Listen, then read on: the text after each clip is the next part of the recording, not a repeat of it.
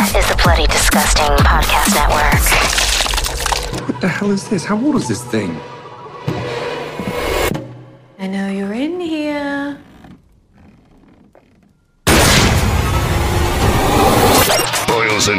And lock your doors and strap yourselves in. From Los Angeles, California, Bloody Disgusting presents the Boo Crew Podcast. Horror news, commentary, reviews, interviews, and more. With your hosts, Lauren and Trevor Shand and Leone D'Antonio. Hey, I'm Leo. I'm Lauren. I'm Trevor, and we are the Boo Crew. And before we start, here's Lauren with a Boo Crew Fright Fact. Did you know that 2008, The Strangers had a script that was originally titled The Faces, and also that Liv Tyler suffered from tonsillitis during the filming? Youch. We gotta get out of here. I'm gonna open the door, and I just want you to run, okay? Welcome to episode 113, as you are joined by Matt, Tyler, and Chad of Radio Silence. These guys are incredible. They are the collective of creators behind some of the best horror films made in years and some of our all time faves. Most recently, 2019's Ready or Not. They did Devil's Due, Southbound, and that amazing entry in the 2012 anthology film VHS. This convo is an absolute blast. Hear about how they weaponized a wedding dress, the art of making found footage, the story behind the collective, and way too many fun things to mention. We love these guys and what they do so much. You'll just have to keep listening. Radio Silence are a testament to pure imagination, innovation, and ingenuity that will certainly inspire you as a creator in no matter what you do, and as someone who appreciates great filmmaking. Kick back and enjoy episode 113. Hey, this is Matt. I'm Tyler. And I'm Chad. We are Radio Silence. We're playing hide and seek with the Boo Crew. If we don't find her and perform the ritual, we're all dead. Found her. Go ahead, scream. That's all we need. Another victim crawls onto the gurney for a Boo Crew autopsy. Joining the Boo Crew in the Speakeasy studio is a filmmaking trio that started working together on the viral online comedy channel Chad, Matt, and Rob until around 2011. Their videos were a unique blend of sci fi, action, hilarity, and horror, as well as truly innovative and ambitious interactive adventures they started to create for YouTube. One of their videos, Roommate Alien Prank Goes Bad, was so popular that it got national TV coverage and has racked over 33 million views to this day on their still remaining official channel. Who knows how many in the hundreds and thousands of shared captures of the short. It was another video there's Mountain Devil Prank Fails Horribly, that really had the guys exploring their knack for horror with effects that people still can't quite figure out how they pulled off. Their feature length debut came in the form of 2012's multi award nominated anthology horror film VHS, alongside other filmmakers like Adam Wingard, Ti West, and David Bruckner. It was their standout entry, 103198, that showed such a strong command of a blend of pure horror mixed with playfulness, which, as a genre fan, was so addicting to see and something that definitely leaves you wanting more. And more we got in 2014 with the emphatically creepy Devil's Due for Fox and another highly acclaimed anthology film, Southbound, in 2016. 2019 saw their return and into wide theatrical release with their remarkably charming hit Ready or Not, starring a brilliant ensemble cast including Samara Weaving, Adam Brody, and Andie MacDowell. The film went on to be nominated for over 16 awards, winning multiple, and was placed on countless horror fans' best of lists instantly.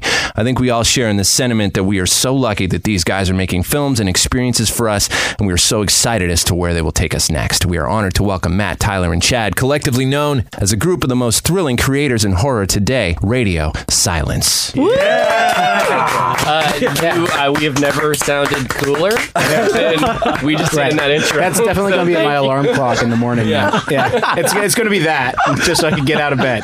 Quick, quickly update Wikipedia.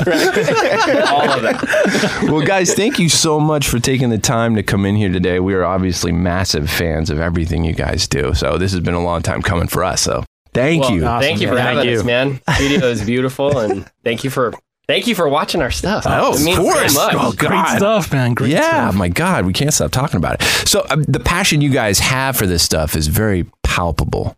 Tell us about the films. We can go around each of you. The films that got you into this from a young age. All right, Sorry. Matt. Yeah, yeah. Uh, I mean, for me, it was um, Aliens. Cool. Got me into scary shit. And then uh, Nightmare on Elm Street 3. Yeah, Dream Warriors. Nice. But that was the big one Yeah. for me. They showed it at my school when I was in fifth grade. I know.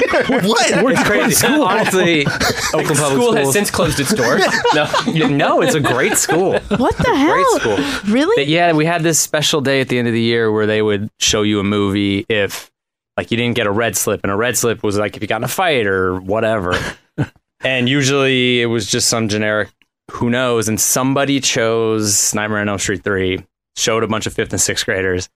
And all I remember from it is that my friends and I were obsessed, like instantly, like, what is this? And also, what were the first two? Because we had not seen them. Was there Fallout? Like, was there I- ever? my memory is that there was, and I recently asked my parents about it, and neither of them remembered because I probably didn't tell them. I Right. didn't go home and say, "Hey, we saw Nightmare on Elm Street three at school today." The reason I'm they so shocked is just because at my kids' school, they can only show G rated movies, and it's so hard to find G rated movies. It's like Right. the Santa Claus 2 is G, but not number one. So you can't Really? show number Oh, one. man. Like literally, they've been watching the Polar Express for five fucking years. They're like so over it. Like nobody at Christmas time. Like it's so weird. Nightmare Before Christmas, PG 13. Like just things you wouldn't even Right, think were right. PG I feel like there's everyone can find something to be outraged about. It's like Yeah. even movies that have magic in them. It's like, oh, Yeah. we can't have magic. It's Yeah, it's no Harry Potter, Like we can't, no. Yeah, Right. it's. I mean, this was the '80s. Yeah, who gave a shit in the 80s? I'm just surprised that the teacher didn't know there were boobs in the movie, man. yeah, you learned a lot. I just didn't care a lot of conversations that you're supposed to have with your parents were answered. It's like sex ed, kids. yeah. uh, I think we'll, you'll probably find that we have a lot in common too. Um, three of us. Mine were, I mean, the first the first VHS tape that I ever that I remember ever receiving like as a gift was Killer Clowns from Outer Space. Oh, My nice. dad got it for me, and we watched it until it the tape the tape broke.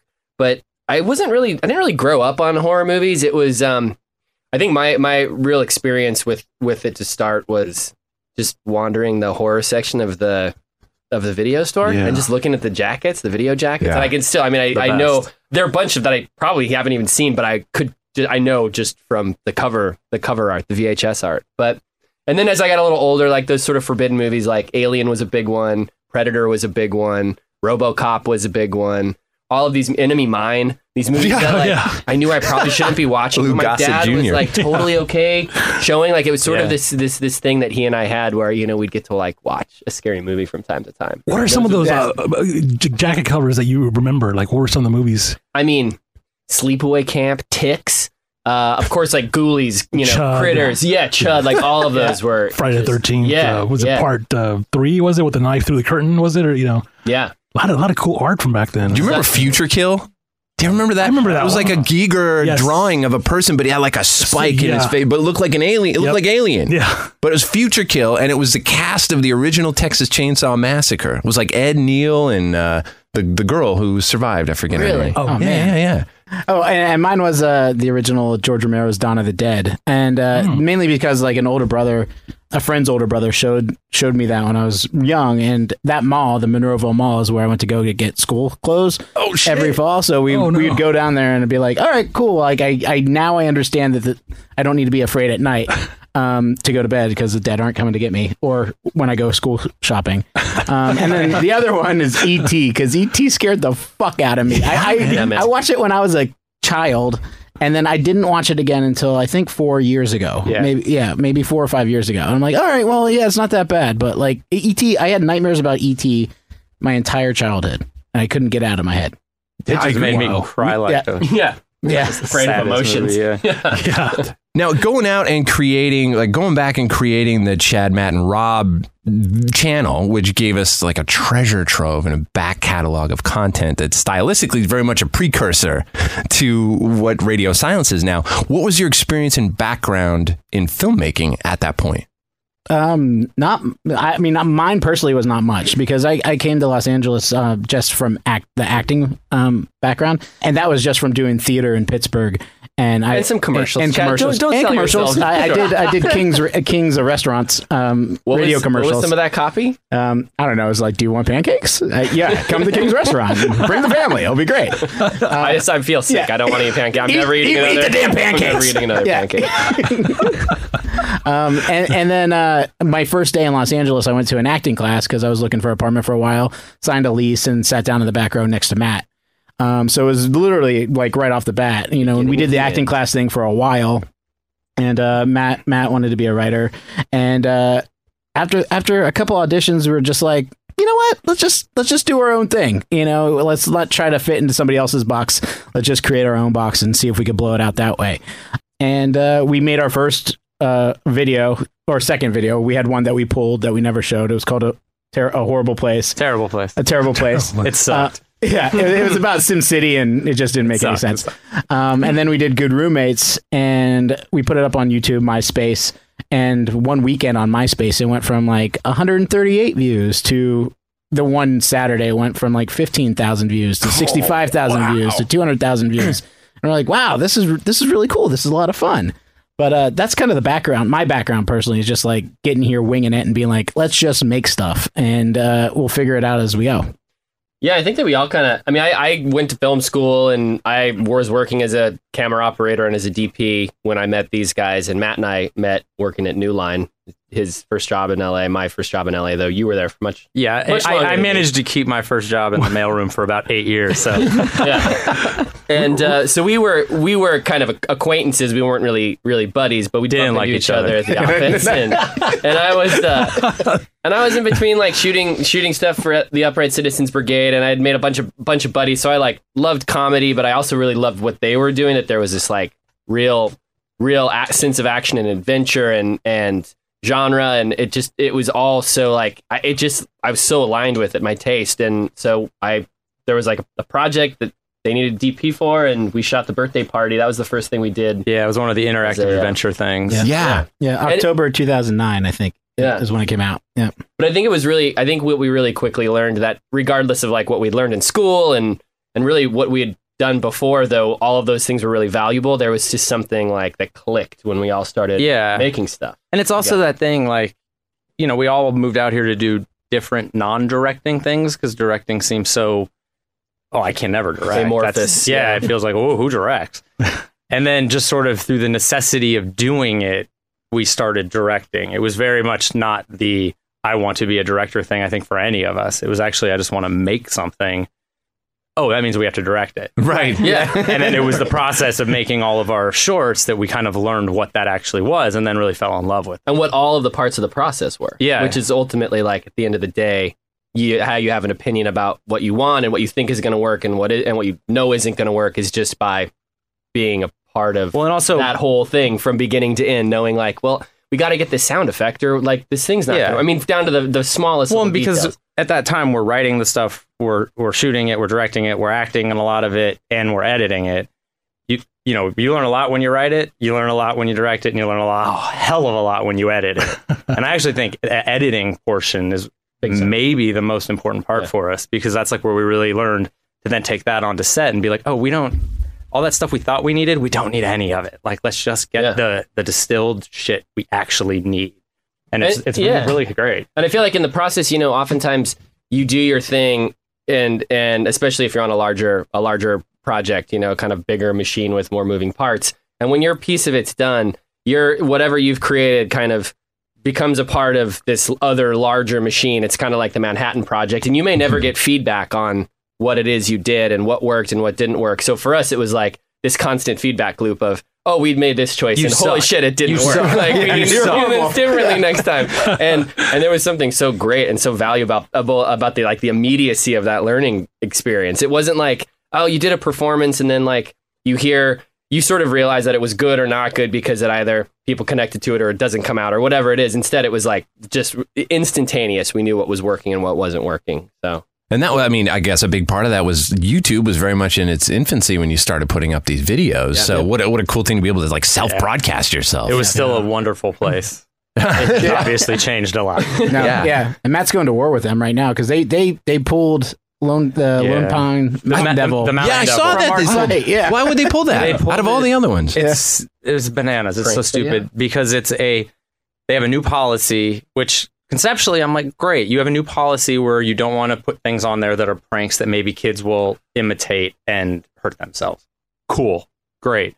also maybe take off the Nazis first, but they're coming after like these like our video is a it's a fictional narrative. Right. It's just shot like found footage. So it feels real. Right. Well, it's clear there's no guess there's discretion because the word monsters prank in is it. in the Yeah. title. Yeah. It's like Obviously, Yeah, everybody at YouTube think thinks that the Lone Pine Mountain Devil is real, and, and they've all had experiences with it. They're terrified. yeah, so they pulled it. They they took it down. Of course, there's 30 copies of it on other YouTube channels. Right. So you can still find it. Yeah. Oh my gosh. Well, it's funny you guys mentioned that. Well, I wasn't aware of that acting background, but you could really tell the acting and the writing is such a good, uh, an important focus of what you guys do. Like when you look at a video like Magic, for instance, that whole thing is really based on the writing and the beats and Yeah. timing of Yeah. everything for that to work so well. There's not, uh, you know, too many effects besides the magician.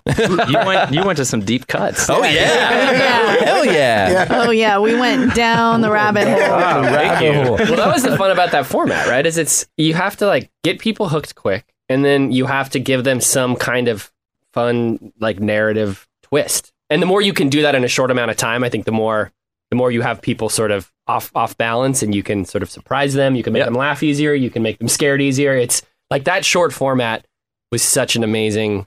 Our proving joke was always that you have to keep keep their keep their attention from about 10 seconds in or they'll just go look at cat videos. Sure. well, no, that's another element I think that what you guys do to connect us with your characters in your feature length films is using that element of humor so much because it's an instantaneous connection that we get with the characters like Samara Weaving is Grace.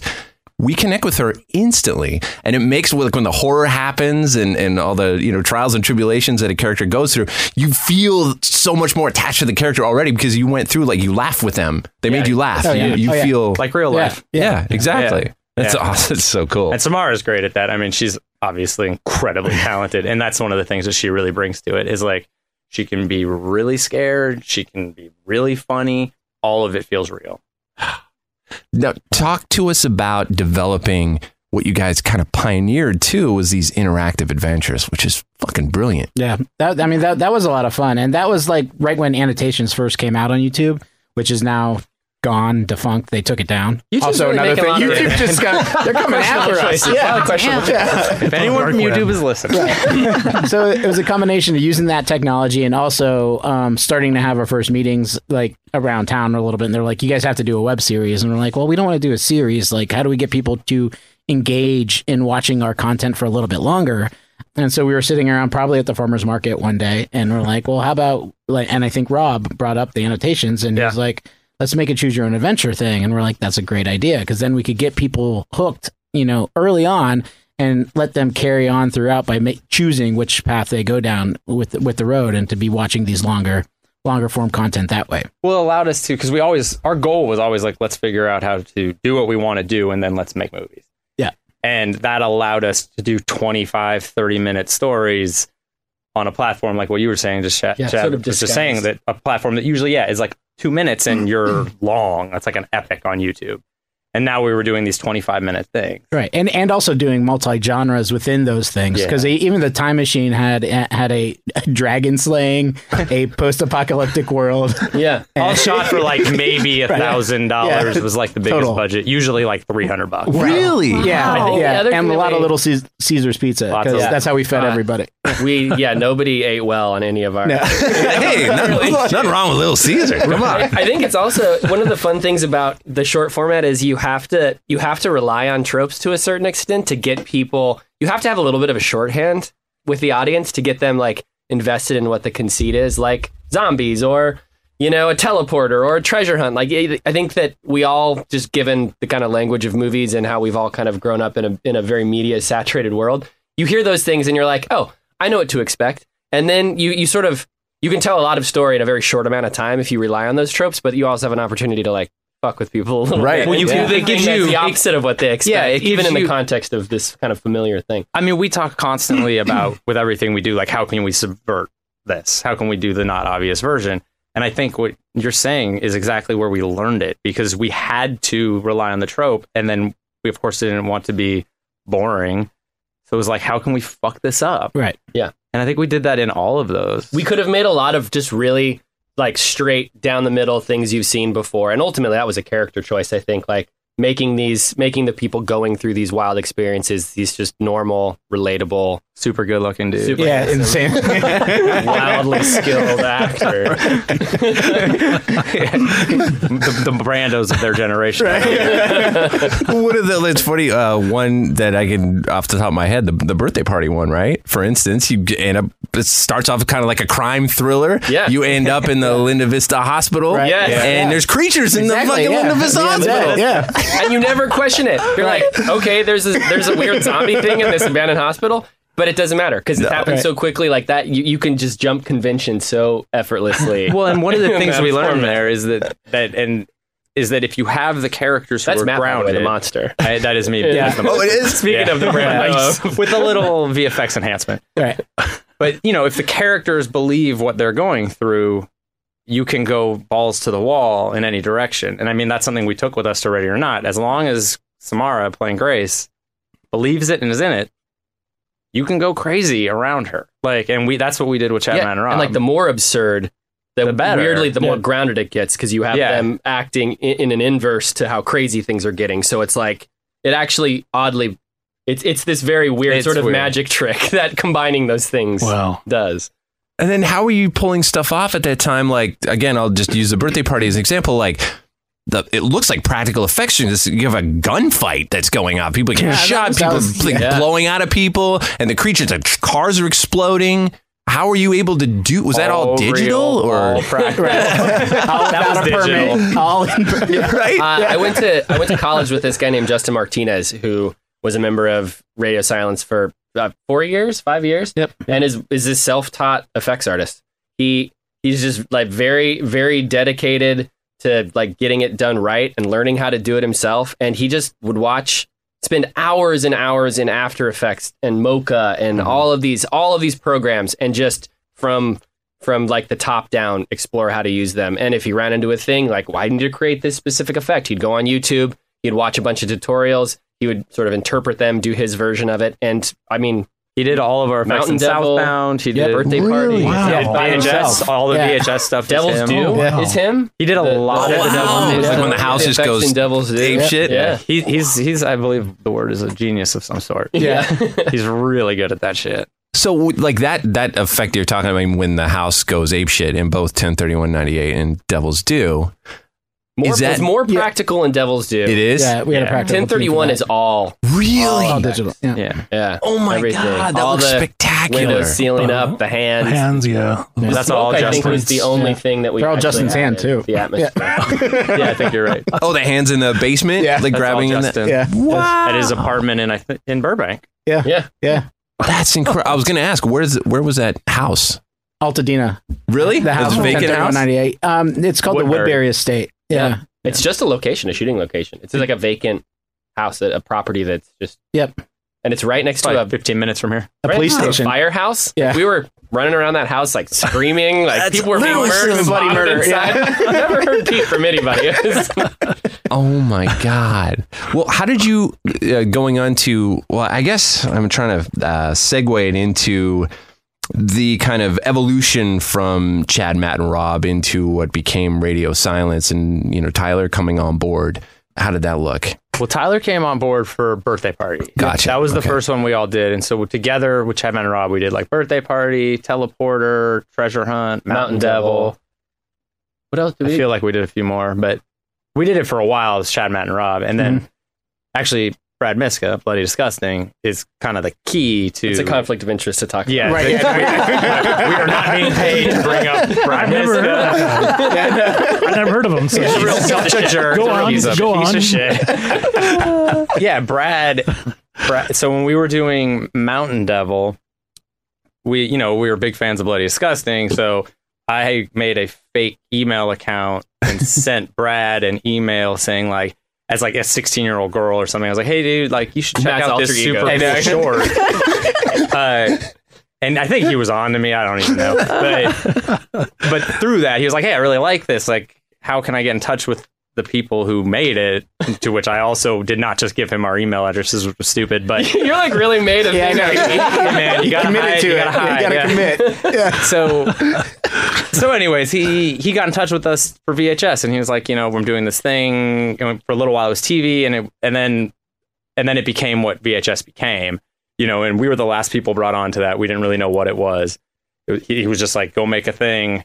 We'll slot it in. And then I think you know we met him and Simon, and that was that was our first step into features. Was and so it's all through Brad, and it was it was Brad being like, I want you guys to do this thing. But then it got into Sundance, which of course we never in a million uh, years. Like No one nobody was making Yeah. VHS with Sundance in, in mind. I think if you go I back mean, and- I think Brad and Roxanne yeah, I mean, knew. Yeah, but we that was like as the hell pie in the sky thing. I mean, we were we went about it just like we went about everything that we'd made. It was like, okay, we're gonna maybe pocket a little cash. We're gonna eat a lot of gross pizza. Yeah. We're gonna we kept half of the production. Yeah, they, we- they we gave did- us the money to make it, and we were like, "Well, we'll take half Yeah. for but when it got into when it got into Sundance, he was like, uh, they were like, well, we, you guys, we're gonna fly. We want to fly the like the director out, and we were like, well, No, it- Brad. it- yeah, it, it, like we can't. We're not, one one of us isn't gonna go out there. Like all four of us are gonna go out there. So we we decided to just Brad. like present the idea of this collective as the kind of director, this idea of radio silence. It really, it really just as a way for all of us to go to. it was a way for us to get to Sundance. Yeah, exactly. it was Brad saying saying that, and then us say, I remember it happened over text in like five minutes. It was, "Hey, they're not going to fly all of us out there. Should we just find a new name for Chad, Matt, and Rob?" Because honestly, it was a, it was a Chad, Matt, and Rob short that then Rob didn't want to do. So we were like, "Okay, well, we'll get our friend Paul to do the Rob stuff." Chad, Matt, and Paul just didn't have the same. Yeah, Same yeah. range. yeah. Not the right step forward. Yeah. yeah, and then we just were like, oh, well, let's just make up a name real quick. And radio silence is what we always said, just hanging around because it's, you know, we were just starting to kind of get meetings. And every time you meet someone about movie stuff, they're like, oh my God, I'd love to work with you. It'd be so much fun. And then what about this project? And, it, you know, you quickly realize, oh, this is all bullshit. Right. And There were a lot of calls that were not Right. returned. Yeah. a lot of calls. So we'd always be like, hey, what happened with so and so? Oh, radio silence. We're like, let's just tell them we're radio silence. Great. And now we now we wear that. So how did you come up with the 103198 concept? That was quick too, because we we pitched him three three ideas that were all Chad Matt and Rob shorts, and uh, then we walked him through things that we, ten like, thirty one ninety eight. make at one point or another. I I know, but I, I do know we went from concept to final short in five weeks. So we went concept, script, and then had a quick call about like how are you guys going to do a train, you know, for this type of budget.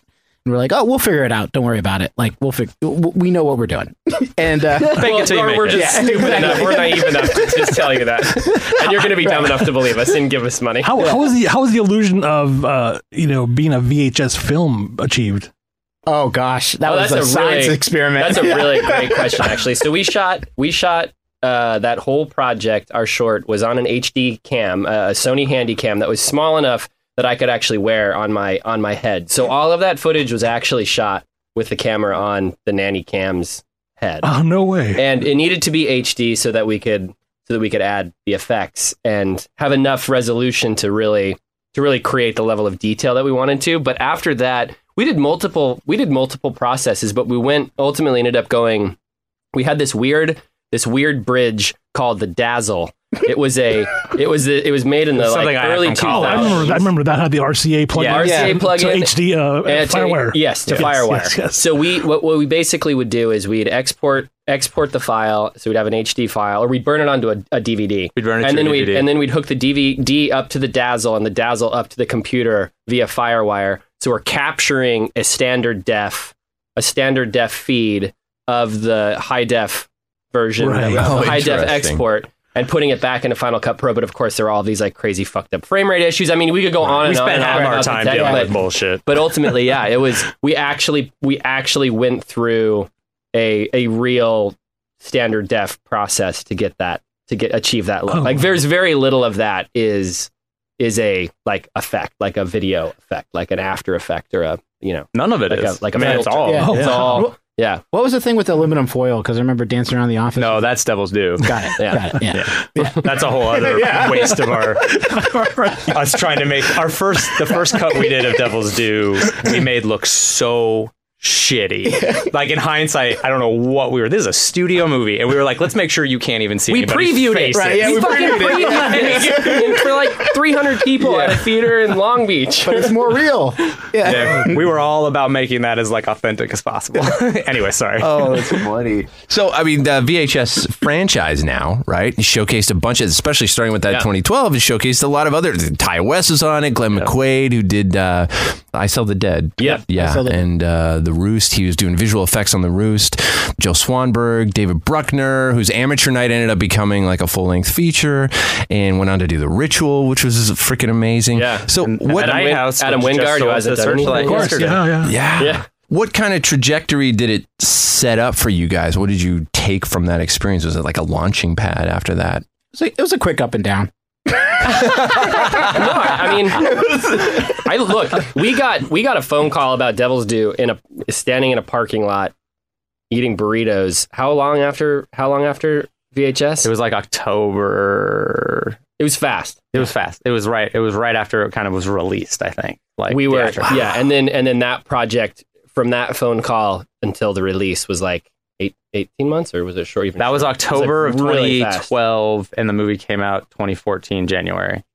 Wow. Hmm. Whatever that is. Yeah. And I think I don't think fast. that we would do anything differently with that. I mean, we would still. I think we'd all still take that opportunity if it if we were in that Yeah, I mean, position. there's and it things I came might up do a again. little differently, But yeah, sure.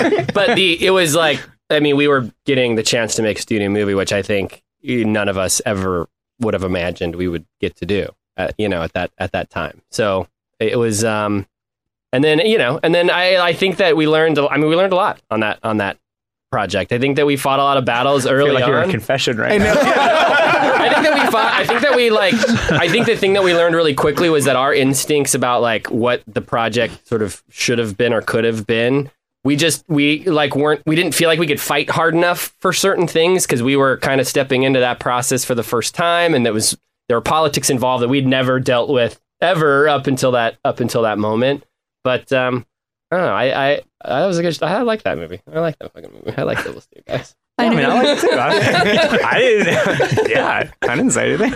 I know you just mentioned David Bruckner, and I know his new movie, The Night House, just got picked up by Fox Searchlight, Yeah. uh, who did Ready or Not. Do you guys think there'll be a VHS 4? I mean, Brad, if you're listening, is there going to be a VHS four?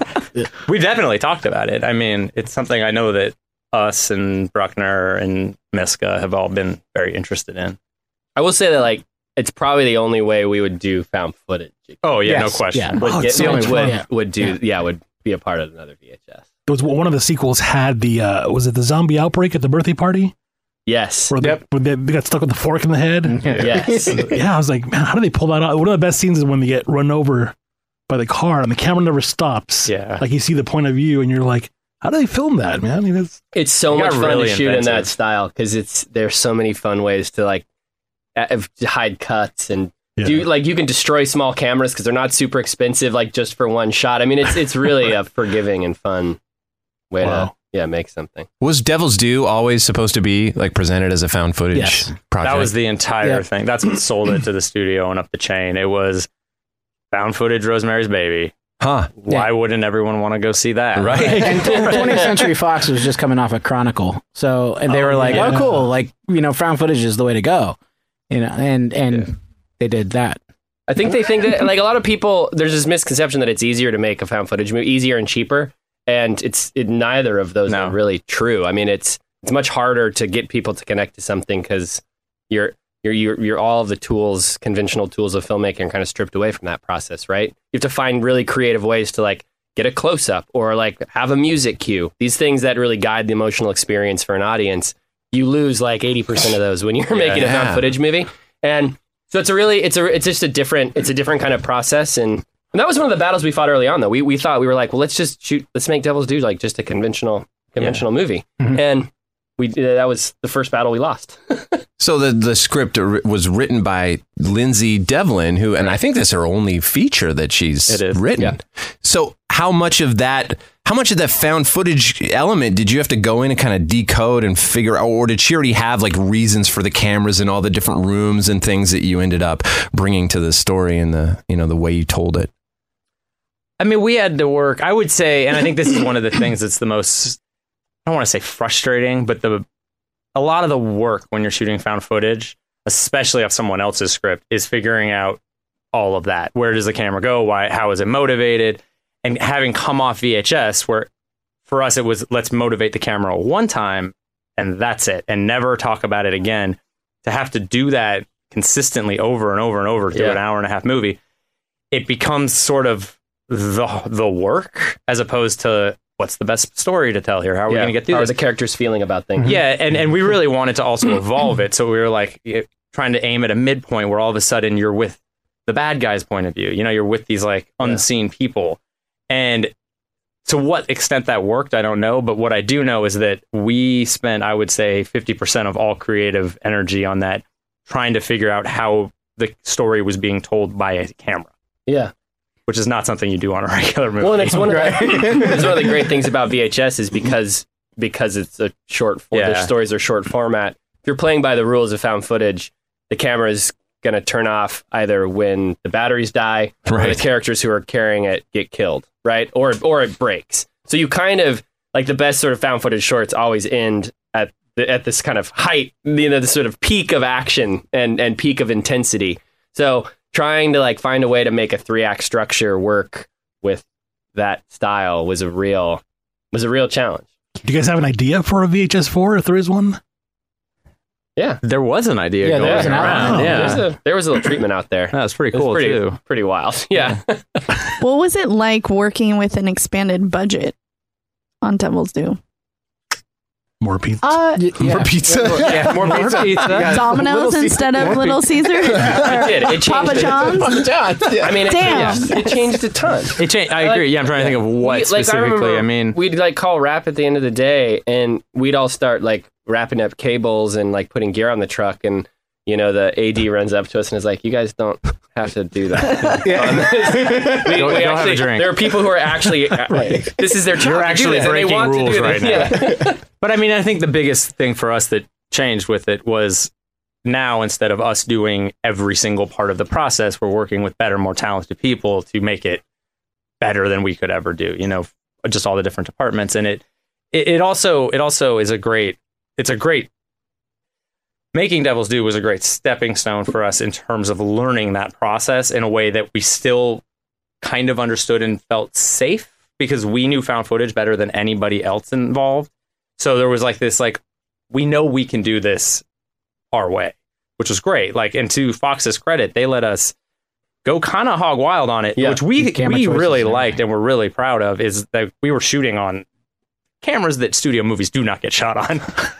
we had our actors shooting what mm-hmm. half the movie. I mean, Zach probably shot half the mm-hmm. movie. Oh, Like, wow. yeah, and and and they allowed for a lot of improv. It was basically like let's get the take once that's just written, and then let's just improv this because we need it to feel real. Our number one thing was that the performance felt real, and you know they both did a really good job with that. I think. Wow. Yeah. Right. Yeah. And then another thing with the budget, we were able to do like we shot in New Orleans, but we were able to go to the Dominican Republic for a week to get the honeymoon. Um, we when we had to figure out what the end of the movie was, like after a little bit, we we were able to go to Paris. They get the end tag. Oh, yeah, like, just "All the right, little thing. We couldn't do that on the VHS. Yeah, we could Yeah, do that on exactly. YouTube days. Yeah, we actually wrapped Devil's Due at- with a surplus of, Yeah, of money. we did. we were we brought it in under budget, so when we came time to do any kind of reshoots, Yeah, I mean, our, our line producer Jimmy Dotson was like, "You guys have to spend more money. You have to do more things." And he's like pushing all these practical effects on us, so You're we would making me look spend more bad. money. Yeah, he just goes, "You're making me look bad." That's you're, like, so wrapping funny. days. It's like Yeah, a tax yeah. guy. Got to get more write off. Yeah. he called, us, he called us like over like we were like two weeks out of, from rap, and he we thought we were in trouble. He was like, "We have to have a meeting at lunch," and we were all like, "Oh shit!" You know, we're like just terrified that we've done something wrong. And he's like, "We have got to spend." tw- Twice is Yeah. we're spending. He like, every "Can we just have it?" and that earlier when we were talking about ex- tearing the house apart, that was from Yeah. that meeting. He was like, "Well, we're doing this house, and we tearing it apart and tearing the walls out, and we were very much of the mind that we're going to have to do a lot of this VFX." And he was like, "Let's just do it. We'll just tear the walls out." To which, of course, we said, "Great, we can do that. wonderful." Wow, so the whole thing was just like animatronic, basically. just pulleys and pulleys. Wow. and That's so lot of fun. money. Pointing out people hiding behind chairs, throwing them. Yeah. And, it was really fun. It adds it adds of a it adds an element of excitement on set for sure when you're watching all that stuff. It's it's it makes the shooting harder because resets are really a thing. But man, it, people there there is a real sense Yeah. of energy when people are watching something like that happen live. It's And I will say, for everything we've been kind of joking about with Devils Due, it was a great experience, and like we do stand by the movie, even if it's not totally. That's what I wanted you to say. not liked by many. 15 minutes ago when I was when I was getting quiet and you were just watching. I just wanted to let you hang out there for a little bit. to fucking say. I think that I mean we love the film. I think it really works as like the, we're such huge fans of 103198 and it really works as kind of like a Radio Silence greatest hits after that, like a follow up, the follow up that you wish would happen, right? You see all those great moments that you guys have kind of created in, in the past. You see the house going hog wild in that scene. You see people get thrown in the air, you know, and then crash down on cars. You know, it's great. It's so fun. Speaking of, how is that achieved when you suck someone up in the air and Oh, yeah. throw them down at the oh, car? That's uh, Yep. that's was all practical. real. I mean, I'm not joking. That was yeah. We had a, had a person on a Crane. stunt, a stuntman Yeah. on a crane, Really? Oh wow. and he got was tied to the to the tied to the crane, running with the camera, and then whoosh, pulled all the way up, and then dropped. And I, what I remember is, I'm sure you guys do. It's not a very high tech thing. Right. No, it's The way not very this high tech. It's just hold the camera. I think we did it twice, right? Yep. Mhm. And and the first time though, on Well, it's the- literally was it, it's a pickup truck It's a pickup truck that goes and pulls that, them up that's in the air. driving Yeah. and pulling him up in the air with a big crane. yeah. Yeah. Yeah. and it's rigged up with a crane. At the top. And the first the first time we did a test run of it, went up, dropped, and it was like you know, I well, I never mind. It went up and it dropped, and the there had been mud because we were in New Orleans and it's muddy, and the the truck had dropped like a couple inches, Oh, and so when he landed, he actually his knee hit the car. And it was it's the worst moment we've had on set because it could have been he was fine. I mean, but he's was, falling at like yeah. full, but yeah, Yeah. probably eighty percent speed. I mean, he's like really cooking. It was terrifying. wow. And then he was like, "Okay, cool. We we figured out the problem. We'll do it again." And Yep. that's what's in the movie. For those scenes, is it like is it like a lens choice that makes it makes it look more extreme on on you know in the film? Is it, is it like um wide angle versus a telephoto that makes it more you know? It's usually wide if you're that's yeah wide. if you're doing like a running shot like that. You the the wider the angle is, the less you feel the shakiness. You're, you're able to kind of orient yourself a little bit more. and also to see that vista Yeah. when you're up Right. top. He was very clear about holding it, kind of like doing the Uh, most unnatural thing Right. ever. like, Well, the and then, and then up. Justin added added the foot and the Yeah. hand that enter the frame. Oh, yeah, are, yeah. are Yeah. green screen elements that he shot and added in in post just to sort of sell that it's Yeah. because that the stunt guy is in a you know full Harness. rig, Full like rig. helmet, knee pads, like wrist pads, everything Mhm. all decked out, and yeah, so all of that was was added uh was Compton and post. Wow. You returned to the anthology subgenre in 2016 with Southbound, which is another hailed as one of the best horror films of the past decade. Rolling Stone talked about it, BuzzFeed, The Thrillist. So much talent working on this one as well. You guys, Roxanne Benjamin, David Bruckner back with The Accident, which is fucking awesome. and fucking David Yow from Jesus Lizard in there, which I didn't even know he acted. It's an eclectic. I was like watching that. I was like, that's fucking David Yow, the Jesus Lizard. But uh, yeah, it's a must see. So let's talk about your two entries, starting with The Way Out that kicks off the film. I'm a big listener. I love the, the Crawl podcast that you guys did as well. Oh, thanks, man. And one of the cool things you were talking about is uh, you had Galaxy uh, Galaxy San Juan who was talking about that jaw, that incredible jaw tear effect that you guys Yeah. pulled off. So that was a practical Yeah. effect. Yep, it was an appliance yeah, that we then we enhanced with some effects. yeah. When, uh, the the shot on the ground where it's just my face ripped open. Yeah. that's an enhanced. Yeah. Just, Justin Martinez special enhancement. Oh, He wow. actually found images of detached jaws and just comped them onto that shot. It's like oh, very gruesome. and then Galaxy So had done Galaxy and Chelsea had done a lot of work to get the all the other stuff so that he had something like a baseline to work with. Gotcha. Yeah. Now, what about those skeletal demons that are chasing? Are those practical or completely? No, those digital? are all CG. Yeah. Okay. Yeah, and they're, and amazing. they're, we we called them the Reapers because they were we, we wanted um, Grim Reapers, and Justin was like, you know, I if you want it done this year, I can't do cl- I can't do cloth because the cloth would have been too much. So he came up with that badass design of just this the skeleton with the with the veins the hanging out the endings, bottoms, Yeah. and uh and and just the bone elements of it, and having the bone be part of the um what's that thing called the Sky. the Yeah. scythe. Yeah. It was a great design. And then, and then we got all excited about it too because we're like, we're going to have it in the opening credits.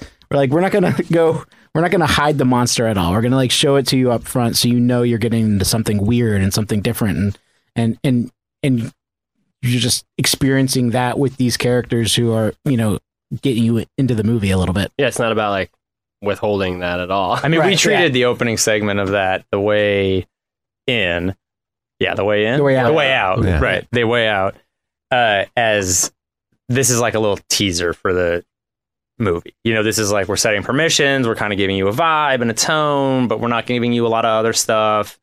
This is we never thought of that as like a full segment. You know, it's supposed to be like just enough that you feel weird and uncomfortable, and you're like, "What the fuck?" And now you're on to these girls in a band. yeah. It's I mean it's the second half of something. Yeah, It's like exactly. the third last act of our third. yeah, Yeah. the third act of the of the way in. the way in. Yeah, So you guys do in this movie such a good job of like bleeding segments one into another. Is that something really hard to do? Like it seems Yeah. seamless. Yeah, I mean that was I, I the the pro, we treated the process of Southbound. Uh, it was like a like a writer's room. Yeah, We all kind of went in and we were having these kind of we we had we had essentially gotten we put a treatment together that that was basically the idea of our two segments. We we really loved the idea of starting starting a movie with these characters that you that you feel for because it feels like they're they're victims of something, like they're running from something, and you sort of sympathize with them. To then learn at the end that they're actually on the run because they're really shitty people, and even that's a little complicated because they're kind of doing a bad thing for a good reason. I mean, it's it's all like very much living in the moral ambiguity of, of things, but we loved that idea, and we loved that the end of the movie was going to fold immediately back into the beginning. There was this idea that like if you if this movie was playing on a loop, you could walk in at any time and it would eventually catch up with itself. Oh, and, and you like that you, you wouldn't ever miss anything because it was always going to We just tried be to this do giant that. this giant circle. Yeah. It got really hard with credits. yeah. Credits kind of i.e. screwed everything. impossible. but but once that kind of general idea was in mind, I think that kind of teed everybody up for for this feeling, this uh, this desire to have one story like effortlessly hand off to another. We we kind of set the the, the guideposts We for set- that concept with the way the end was going to fold into the into the beginning. Yeah, and I mean, a lot of it was because we had all, not all of us, but most of us had done VHS together. It we had already done something together, so we were like trying to be very conscious of not doing the same thing. Sure. So in VHS, you always go back to Simon and Adam's wraparound. Our big thing was let's not have a wraparound. Let's just blend these together somehow.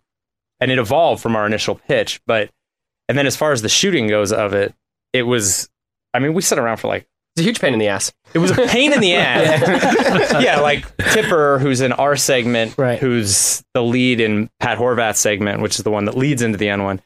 I mean, she had to come all the way back out to Palm Desert for like 10 minutes to shoot, just walk oh, into a right. door Yeah, three weeks three later. weeks after Yeah. she had wrapped, oh, you know. So it was a pain. But it was it was fun coming up with those and our whole thing was how can we make some of these matter a lot like Dave's, Roxanne's into Dave's, really, really important. Ours into the first one is sort of whatever. And then our takeaway for the last one was like, let's just start fresh. She wa- Tipper walks into the bathroom, and then Hassie, who's the lead in the the younger the daughter in ours, just sees her, and then let's have a real nice conversation at the end of this otherwise really dark movie. Mm-hmm. Yeah.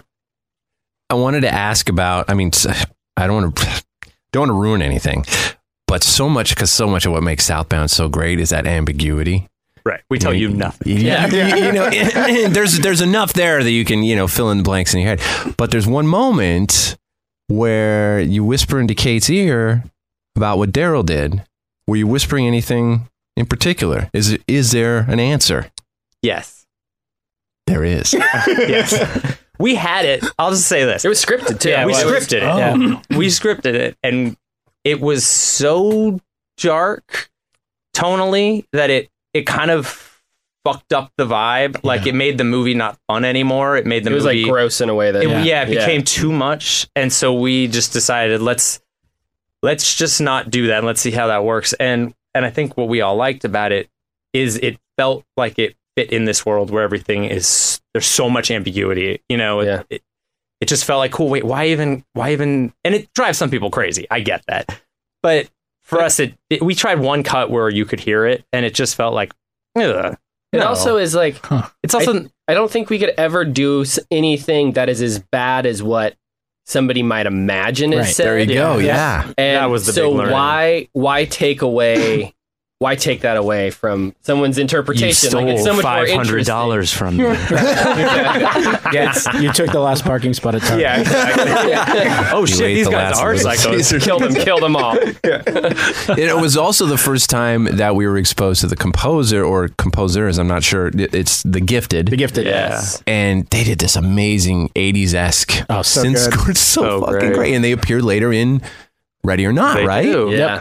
They do the hide and seek song. do. Yes. They are next level. And in both of next those- level dudes. Yeah, they're amazing. They uh that that's James and Lewis. They used to be in a band called the Hippos in the '90s. There was like this Was it ska? Ska, band? yeah. I remember them. exactly, and I, I used to be in a band in the '90s, and we used to play together. What was and then band? called Link 80. It was Ah. like a Bay Area band. And then no no real contact for years and then we started being friends again in LA. And when we needed a group we needed somebody to do the Southbound music, a friend who worked with them was like, "Dude, James and Lewis should do your guys' score." And then it turned out we went in and pitched them what we were looking for. And you know, we we wanted that kind of 70s thing and 70s 80s and it turned out that Lewis's dad is Nick Castle from like who directed you know Last Starfighter and who is the Shape and Yeah, the- Wow. Halloween. He was in the Holy Coupe shit. de Villes, right? That did the music for. yeah, and he's in the Coupe de Villes That did Yeah. with Trouble in Little with- China. Yeah, yeah, yeah, with John Carpenter. Whoa. Uh, and and so he was like, I mean, I I'm gonna I have all of these things from my dad. I I'm, I've always wanted to work on something like this because I think I can do something my own with it, but it's fun to have this lineage. So they were just all about it. And then when we got to Ready or Not, they we needed that hide and seek song. And and you know everybody was like we're not gonna we gotta we gotta just find a song. And kind of on a whim we were like hey james lewis well not lewis because lewis doesn't have a cell phone so just james. Uh, we are like hey would you guys be interested in doing this? And i mean we sent them kind of a rough sketch of what we wanted like the song to kind of do and where it needed to live and what it needed to hit. And then they we came had a back temp with song it. in that was like had a vibe that we were like, ah, it needs to be adjacent. Yeah, it to was the this. Boogeyman like, song, Comes the the Boogeyman original- Sinister yeah. too. Yeah. Yeah, yeah, and they they just they just came back with it within like what a week, two Yeah. weeks. I remember they sent us vocal vocal auditions, Yeah. and the and Darren, the guy that they yeah, Darren up- Howard. Darren Howard, who ended up doing the voice in the hide and seek song, I was just like, this is unfucking real. Like this dude is singing. He's from another era. Like this. Yeah. And when you meet him, he's just like he actually is kind of a punk rock guy. Like he's Yeah. really It's like a he's just a, like a normal bassist, great right? dude. But yeah, yeah, he sounds like he's got a monocle. Like, hey, everybody. yeah, totally. He sang it. He sang us the song because we had never met him, and then we met him at we we had like a little friends and family screening, and he came, and we went and got some drinks after, and he sang us the song in front of the bar just on the street, and it was one of the weirder experiences. you guys are like, great. This is gonna be great. We should also say they they uh, produced the last song too, the "Love Me Yeah. Tender." oh no way. with Stereo Jane. That that was them as well, and that was another one that we like. We fought a lot of battles to like get that to sound right, you know. They and they, to their credit, they were like, "We're gonna get it Just right. great. Like you c- give us notes until everyone's happy." And I mean, they, they every time you ask them to do something, you're always surprised at how at how well how great it is, but also how just great they are. I mean, we've we will work with those. yeah, guys they're for- wonderful for, yeah, guys. for every project. Oh, nice. be- and they've also since Southbound, they've also done. They did Roxanne's movie, Body of Brighton Rock. Mhm. I feel like they did somebody else's too. I'm forgetting. Yeah. But yeah. Oh, so good. Well, let's crash into uh, 2019's Ready or Not. So, how did you find out about the story? Well, the script came to us once back right after we finished Devil's Due. So it's been around for like six years. Holy shit. And then uh, Trip Trip Vincent went with somebody else to do it then, and it, and ended up coming back around to us, and we are like, yes, we love that script. We were actually mad at our, our agent for sending it to us again. We're like, we yeah, no, we love this one. We didn't get it. They already Remember? told us already no. told They you already told us no. Like, why are you sending this to us? Like rubbing our face in it. Remember that time you guys failed? Yeah. Check it out. This is He's no longer you our failed on. um, um, yeah, but then when it came back around again, we're like, all right, cool, let's go after we like let's go after this hard. And we met up with Trip, um, Vincent, and Jamie Vanderbilt, and uh, just laid out what we thought would be our version of the movie, and we did a great little lookbook um, for it. That was basically a Monopoly board game, and each space instead of a location was a different kill. Oh wow! I still wish we could share that. I, I Yeah, maybe it- there's a version where we're far enough away from the release that we could actually like release. Just start printing. I know them. Brad Yeah. has been wanting to. Yeah, put it I out sent it to Brad. so- He has it. Yeah, That'd be amazing to see. That is so it's cool. like it's all clip art and shit, so it's it's probably a clearance nightmare, but it's Right. really cool. I think the thing that ultimately was like that that we really just immediately jived with Trip and Jamie about was that we didn't want to. The, the script was very funny. Like the, the tone, the sense, the sensibility of what the movie is is very much present in the script, and certainly it evolved. And like we got our hands on it and changed changed a bunch of stuff. The, the original draft was wildly different than what the than what the movie ultimately mm-hmm. ended up being, kind of structurally, and there's a lot that changed.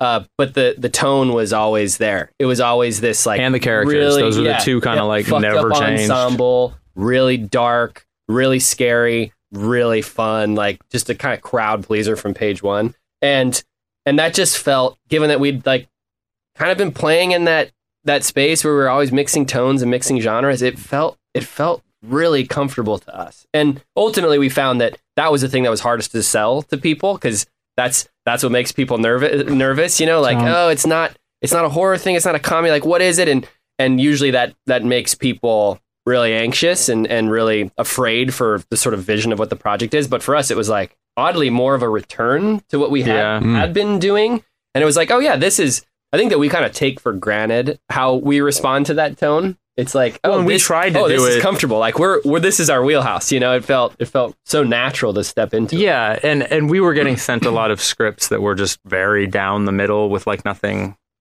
nothing that interesting to be honest. And you know, even back in Devil's Due days, we were trying to instill humor into it wherever we could. You know, and like the actors were very game for that. Like we wanted, like how much fun can we have? This should be fun. Like let's make it fun. And and Ready or Not had, which was called Family Ritual at the time, had had this really strong sense of fun throughout. let's talk about right off the bat is this world building in this film and the characters just jumping off the screen. I wanted to ask you about instantly creating that iconography. You've got Aunt Helene with the jaws like hairline, or uh, you know, you've got Grace who's got the bandolier, like that iconic and now iconic image. It's a Halloween costume, basically, right? Yeah. You got the wedding dress with the bandolier and the shotgun and the chucks, right? The yellow chucks. Yeah. How much of that stuff was part of the initial? Like, did you start off with a drawing of her maybe in that outfit, or when did that? When did the iconography of the film kind of present itself? I, that that specific image of the bride with the shotgun was actually the thing that saved the movie. We were we had been developing the project with Searchlight for the better part of two years, and Get Out had come out, and they were very the, the original draft and Get Out were very similar structurally. The first acts, Especially were, first act. first yeah. acts were like almost beat for beat, like uh-huh. carbon copies of each other. It was like the, the, the whole of movie took place over multiple days. It was going home to meet the family for the first time. It wasn't a wedding. There were there were just all of these things that were like- Family's weird, got a secret. They're gonna Yeah. Right. follow you around. Like, and and we we were nervous and anxious about it, and we kept being told, "Oh, it's not a problem. It's not a problem. Let's just stay the course." And then we went in for a meeting that we we then later found out was kind of going to be the meeting that they pulled the plug on the movie. And while we were in this meeting, we were all just kind of brainstorming ways to to sort of give this thing a shot in the arm, right? To to to get people excited about it again. And it came up to to condense that timeline and and and make it all take place on the wedding night. And as we were talking, we we all started talking about the sort of image of the bride, you know, in a bloody wedding dress with a shotgun. And that was kind of when everyone went, "Oh, right. That's what this fucking movie is. Like that's the thing." And that was I think that that kind of idea, leaving that meeting with that idea in mind, I think was what ultimately got it yeah, got it got it the- into into production. Uh, yeah, I agree, and it also it also in a great way solidified tone. Yeah, in that that stuck with us throughout, and then I think that bled over into like Aunt Helene, and it bled over into like Henry's Jack or Tony's Henry Czerny playing Tony's jacket, and like all these little details that you know are like hair and makeup, and Avery costume designer just like went above and beyond what we could have hoped for. I mean, I remember when we first saw Helene, Aunt Helene, Nicky Guadagni. Right. It's that weird moment where you pause for a second wonder, is this a good idea? and then go, yeah, yeah, fuck yeah, let's let's own this, you know. And I think that I mean, we I know especially actually Anne Helene was one of like the barometers on set where how big can we go with this character? And it gets back to what we were talking about earlier. As long as Grace is grounded, we can push the limit a little bit, you know. And and like to Nikki who played Anne Helene's credit, she was really game to kind of help help us find that as we were that. shooting. Yeah. It also helped that I mean the the movie takes place in a world that is so heightened that we hope that it's that it's unrecognizable to the majority of people that like walk into it will never understand the level of wealth that that family has and because of that we're walking the, the movie starts the character grace is a real character who we know and we relate to but the world she's walking into can kind of be as fucking crazy and as heightened as we want it to be again as Yeah, you- she's as down the rabbit saying, hole. she's as long as she's real we can go wherever the fuck we want but that allowed us to like take some really big swings with with the costumes and with the you know, set deck and and and all of that stuff Old timey kind of weapons. really yeah turn the volume up on all of that So I watched, we watched the features on the DVD, the like behind the scenes. Yeah. We've watched it twice. And, um, so we saw there were 17 versions of the dress. yeah And how can I get one of those? I mean, we're with you. We love one, and we would love to get you guys one. And it's with the props thing. It's funny. It's we we got a pair of the shoes for Sam. Oh my gosh, those were eh. hand painted. Yes, they were. They yeah. don't make yellow chucks. That's what we learned. Yes. Awesome. yeah, and Avery got those, made those herself, and and it was a thing. It- we got told very, very directly, like we props belong to Fox, Yeah. and we just kind of asked, you know, Yeah. politely a couple times, and then got a pair of shoes for her. But yeah, we don't know where those dresses are, but we want the dresses. We want the Henry Czerny portraits. Yeah, the, So oh, the Henry, good. the Henry Czerny per- portraits are great. there are like eight of them yeah, they're all over the place. Oh, there's a wealth of like when you even the the the movie opens up on the shot of all these different board games and I mean the world Those building is burnt. so rich. Yeah. All so all- many all details. designed, all, All built, designed. you know, by our by our art director and props team. I mean, it was a real, it was a real. There was, I, I think we're we're consistently amazed at the level of of just kind of world build we were able to create with how little time and and budget we ultimately had. Like they, everyone just really pulled through. Yeah, Yeah. and if you look at the names of all the board games too, we tried to clear a whole bunch, but we couldn't clear any. But the ones we did end up clearing are great because they're Easter eggs for the movie. There's uh, Family Ritual, which was the original name of the, the script when it first came around. Um, Sunshine, which happens in the Sunrise. uh, sunrise. Oh, that's sunrise why in I the didn't morning. even notice this. This is Yeah. awesome. Um, Secret Council um, was another one. Yeah. Murder Party, Yeah, Murder Party. Murder Party was great. Yeah, Abracadabra, or something. Abracadabra. Yeah. Yeah. Now- wow. Were you guys aware that there was a Ready or Not maze at Midsummer Scream? Yes. Yes. Not Okay. until It was good. Ryan, one of the writers, Guy and Ryan, Ryan and his wife went and sent us pictures Oh yeah. like, "Hey, look where I am," and we were all like, "What the Yeah. fuck is that?" Right, nobody, told, nobody told us about it, or else we would have went. That's crazy. Yeah. Okay, we wanted to do it so bad, but I recently heard what went down in there, and there was like a game, and you had flags Yeah. on your waist, and then like people were trying to grab your flags. Like a tag? football. Yeah, yeah, like- yeah, totally. and then if you had two, then you won, and like you won a little prize or something. But when you walked in, they had all the props from the movie. No, Yeah, that's right. They had a giant Really? display case Yes. with one of the full dresses. They had the card box. Oh Yeah. wow! Hmm. I was going to ask you about the card box. Is that was that mechanical? Yeah. Yeah, it had a little lever the that button. popped. Yeah, with Yeah. one button that popped out. That is so Yeah. cool. The spinning dial is effects, but the yeah, the actual drawer that slides out is Yeah. all yeah, that was all engineered by Charles. Our Ah, beautiful. Yeah. Well, l- that room, for for instance, just the, the beautiful game room, I guess, that's created. As to where this was filmed, if I understand correctly, a lot of it was on a Casa Loma in Toronto, right? Uh, Casa Loma was for the hallways. Okay. So the hallways and that woodwork, the woodwork you see throughout, that was Casa Loma. The house was the Parkwood Estate. So still, it was actually like practical set. Practical set. Yeah. yes. So how much of that did you say? Say the games room, for instance. How much of that were you able to create or lay over or tweak to get to was- it to where you wanted it to look? That room was almost a full build. Yeah, the game room Within has a- lot- within a room. Within the structure. Yeah. Yeah, within a room up- at Parkwood. Where the where the taxidermied heads are are hanging and all the weapons are hanging. Yeah. That was actually that's all open. Oh wow. That's in, yeah. If you, You, walk can watch that- um season the newest season of Handmaid's Season's Tale, right. and you can It's really see a lot of it. Right. oh, it was really? filmed there as well. Yeah, and, And, uh, and Billy Madison, you can see the rest of the house because it was the same house as Billy Madison. Oh, that's crazy. yeah, we're really following the. Yeah, that stairwell that she walks down is the I'll tumble for you. yeah. That's really cool. So you combine basically the two practical locations Yeah. to make it look like Yep. one house. And Andrew Stern, our, our production designer, just I, we we were we none of those builds were done far enough ahead of time that we like had had time to go in and like tweak tweak a bunch of stuff. We'd be shooting in one section of Parkwood, and then we'd break. We'd have to walk through that game room, and it was like under construction until it wasn't.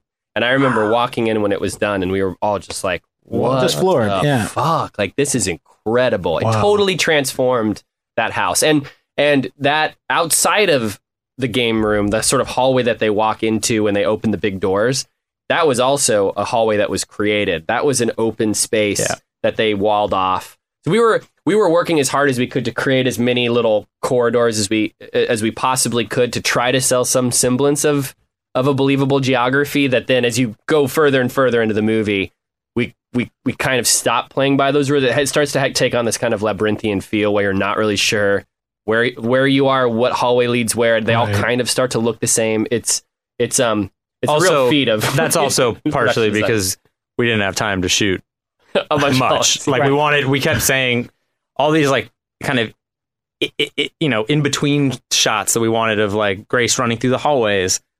We we had like five, and it got whittled down to one.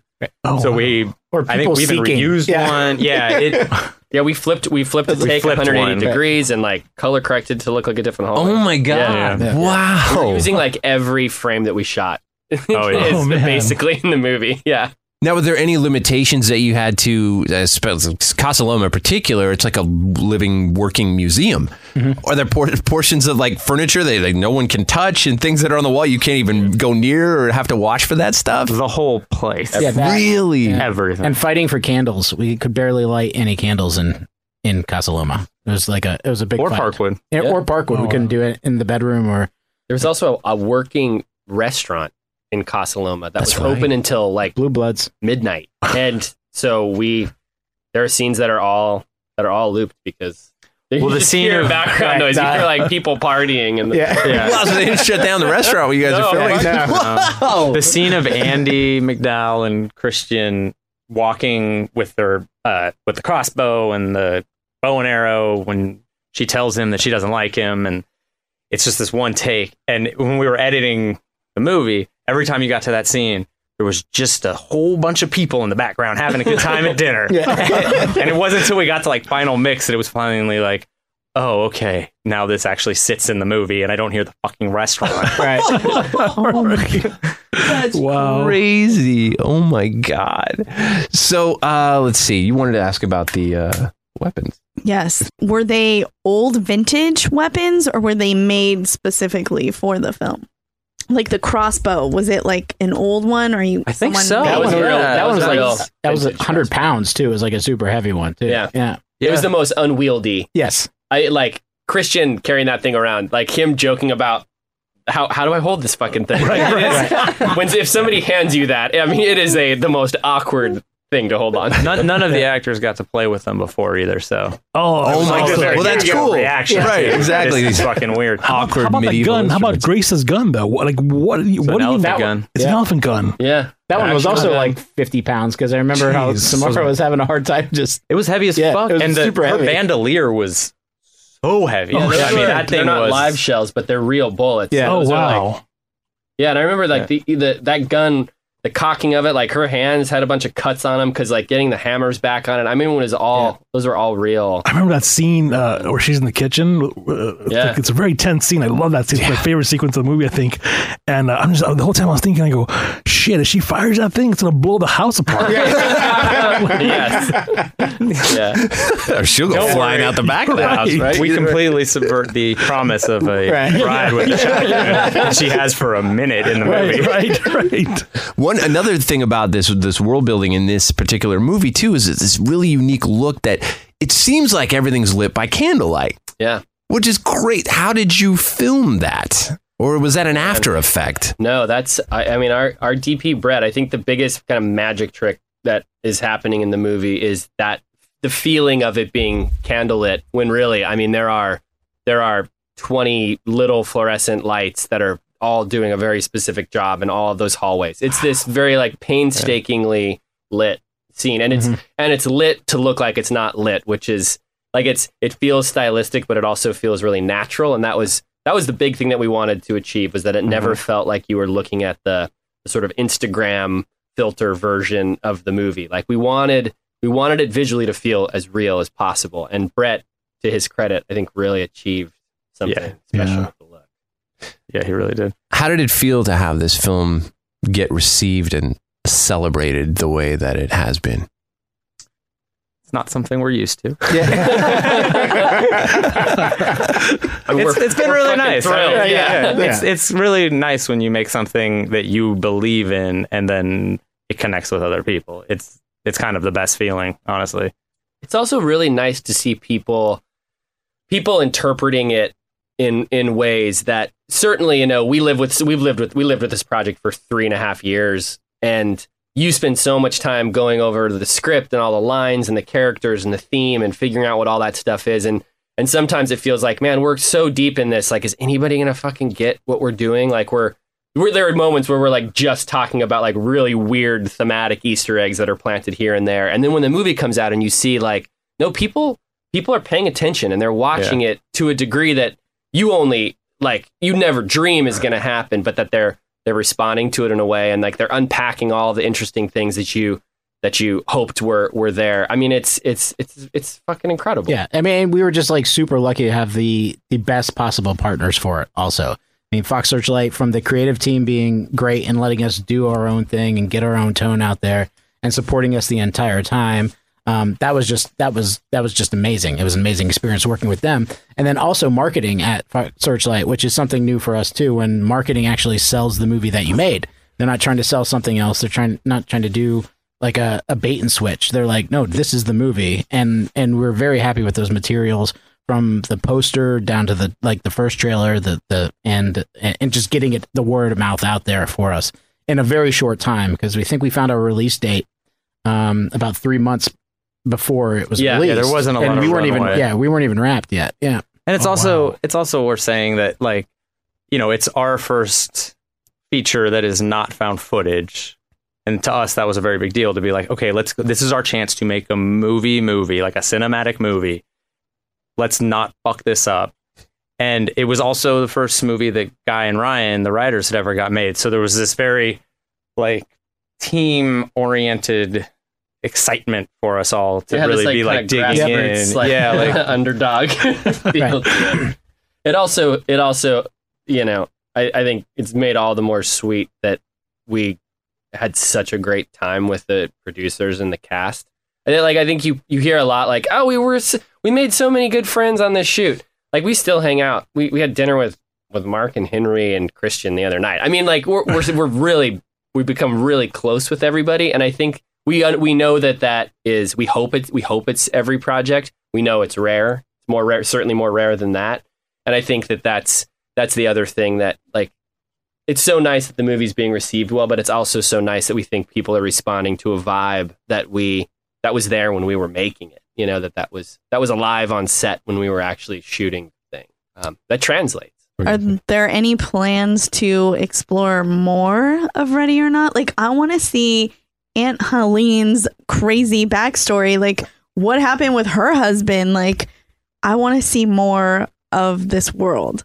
That's great. We always joke about like the one we want to do the most would be Fitch's and Emily's like Oh yeah. you know vacation in Ibiza where they're just going crazy and it's just a European vacation where they just accidentally Bender. kill people. Yeah. Two shitheads Don't be a galloping. bitch, bitch. Don't be a bitch, bitch. far more far more people killed in that movie. Right? actual than Ready or But for real, how much fun would we have making that? be so fun. So, oh, Seriously. But you guys made such amazing characters Yeah. with such interesting stories that you can make so many stories from these people. Yeah. I mean, we I would want love to. We had it's it's like what what everybody here was just saying. We had so much fun with it, and we had so much fun with the cast and the crew, and it, to be able to do it again would be rad. I really hope it Yeah, happens. I mean, the, the writing is superb.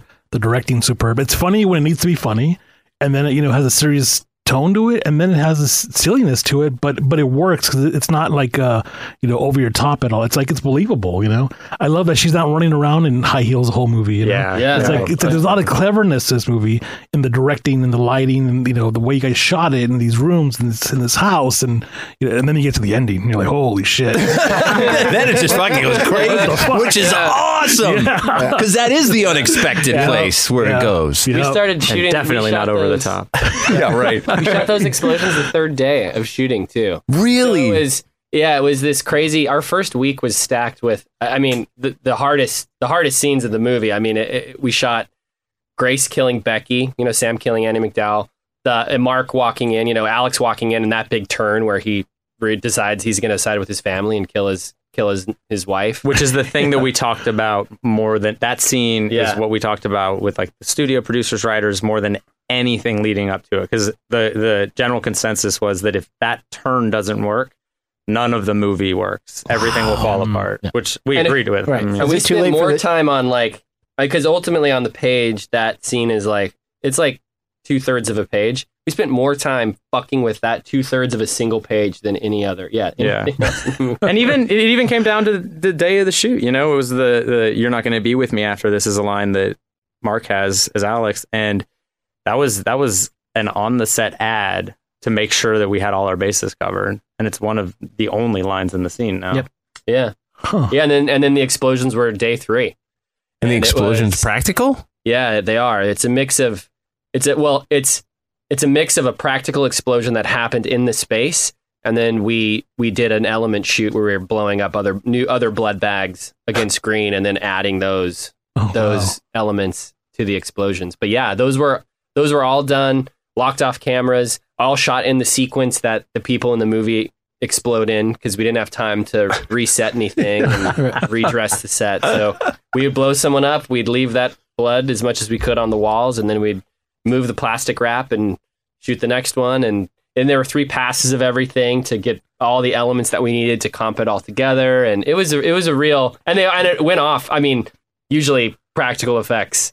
You, they're so beautiful in the when you're seeing the test done, and then you get there on the day, and they all it goes fucking south. Except ours were not beautiful when we got No, we had done the opposite. test- They never yeah. worked. The opposite We had this big test day, like a, a day or two before, you know, maybe the Thursday or Friday before we started the week we started shooting, and we were big proponents of this has to be done this way.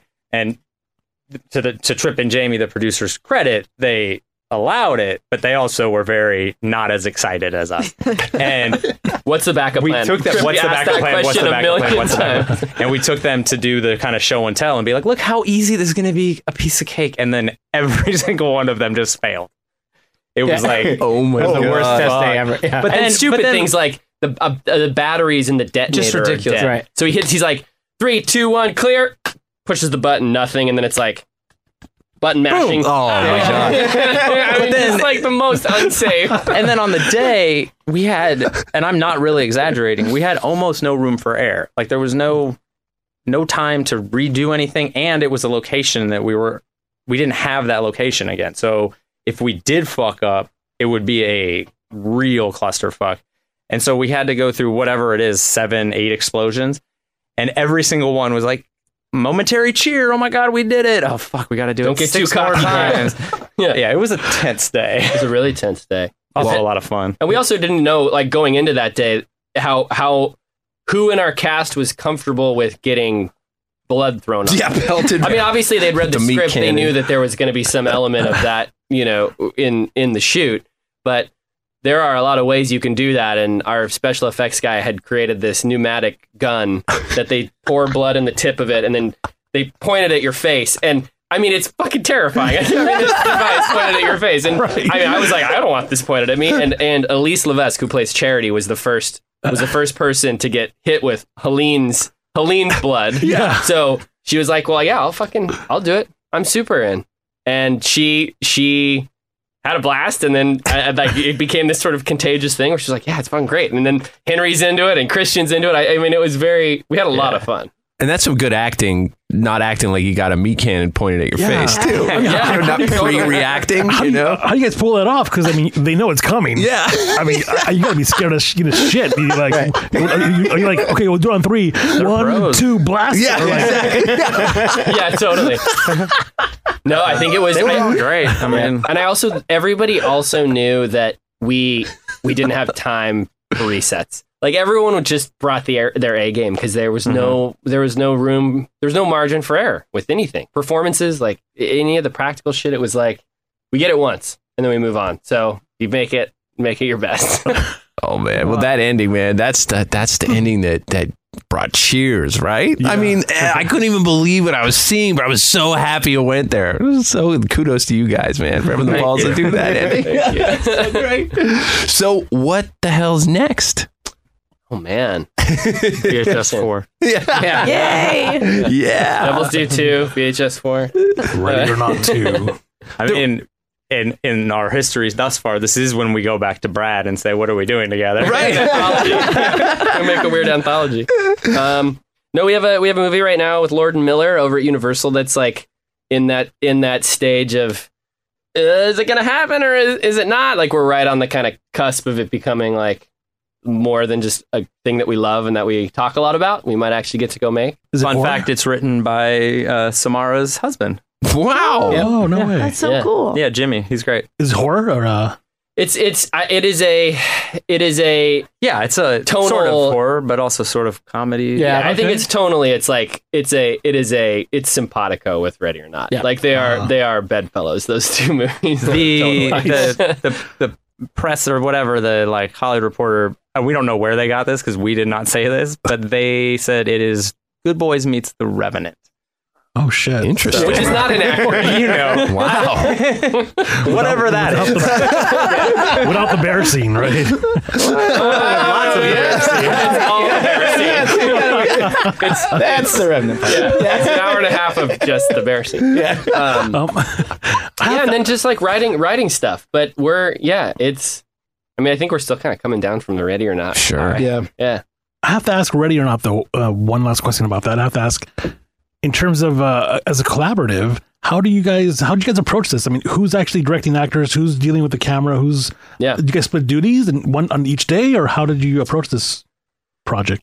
No, I mean it's it's a it's a process that's developed over I mean a long time of us working together. But you know, when it was when we were working making our own stuff back in the day, it was just like eh, everyone's voice. Like we were all just having conversations, and it was very vocal and and and on set. For things to be really efficient and to, for the communication to be really clear, we we split up duties. You know, I, I typically am like doing the technical directing, camera, that kind of stuff, blocking. Matt's working with the actors, and Chad's working with all the production, all the departments to make sure that everything is is there when it needs to be, and and it's it hasn't let us down. It's really efficient, and we obviously all have opinions about all those processes and are communicating with each other about like We're very prep. oh heavy. do this do this note like between takes even but when we're when we're kind of working on on set and we're like spreading those notes out and and you know communicating with our team it's all very very efficient and and We like to make sure nobody gets one note from one of us and another note from somebody else. All right. unless we're fucking with them hey, go left, go right. meat cannon on two. No, yeah, yeah, me, Cannon on three. That's a great name for a production company. Yeah, Cannon on three. I think we're good, guys. Thank you guys so much. Guys, thank you. Everyone, see VHS Devils Due Southbound Ready or Not. You got to do it. Yes. Genius filmmaking. Radio silence. everybody. That was a Boo Crew podcast episode 113. Special thanks to our guests Matt, Tyler, and Chad of Radio Silence. They're fucking amazing. Follow them at High Radio Silence on Twitter and watch and rewatch VHS, Ready or Not, Devil's Due, Southbound, and look up all their adventures on YouTube. HighRadioSilence.com is a great place to start. Production tracks provided by Powerman 5000. Till next time, it's the Boo Crew saying, sweet screams. Thanks for listening to another episode of the Boo Crew Podcast. Haunt the Boo Crew at talesfromthebooCrew.com. Tales from the Boo Crew on Facebook and Instagram. Follow us on Twitter at Tales from the Boo. The Boo Crew is Lauren and Trevor Shand and Leone D'Antonio. The Boo Crew is produced by Lauren Shand, chopped and sliced by Trevor Shand. The Boo Crew is a TSP creation, part of the Bloody Disgusting Podcast Network. Bye. The Bloody Disgusting Podcast Network, home of the Boo Crew. For horror-centric interviews, SCP archives, weekly full cast storytelling, horror queers, genre commentary from an LGBTQ perspective, and creepy. For disturbing and terrifying creepy pastas. Listen free wherever you stream audio and at bloodydisgusting.com slash podcasts.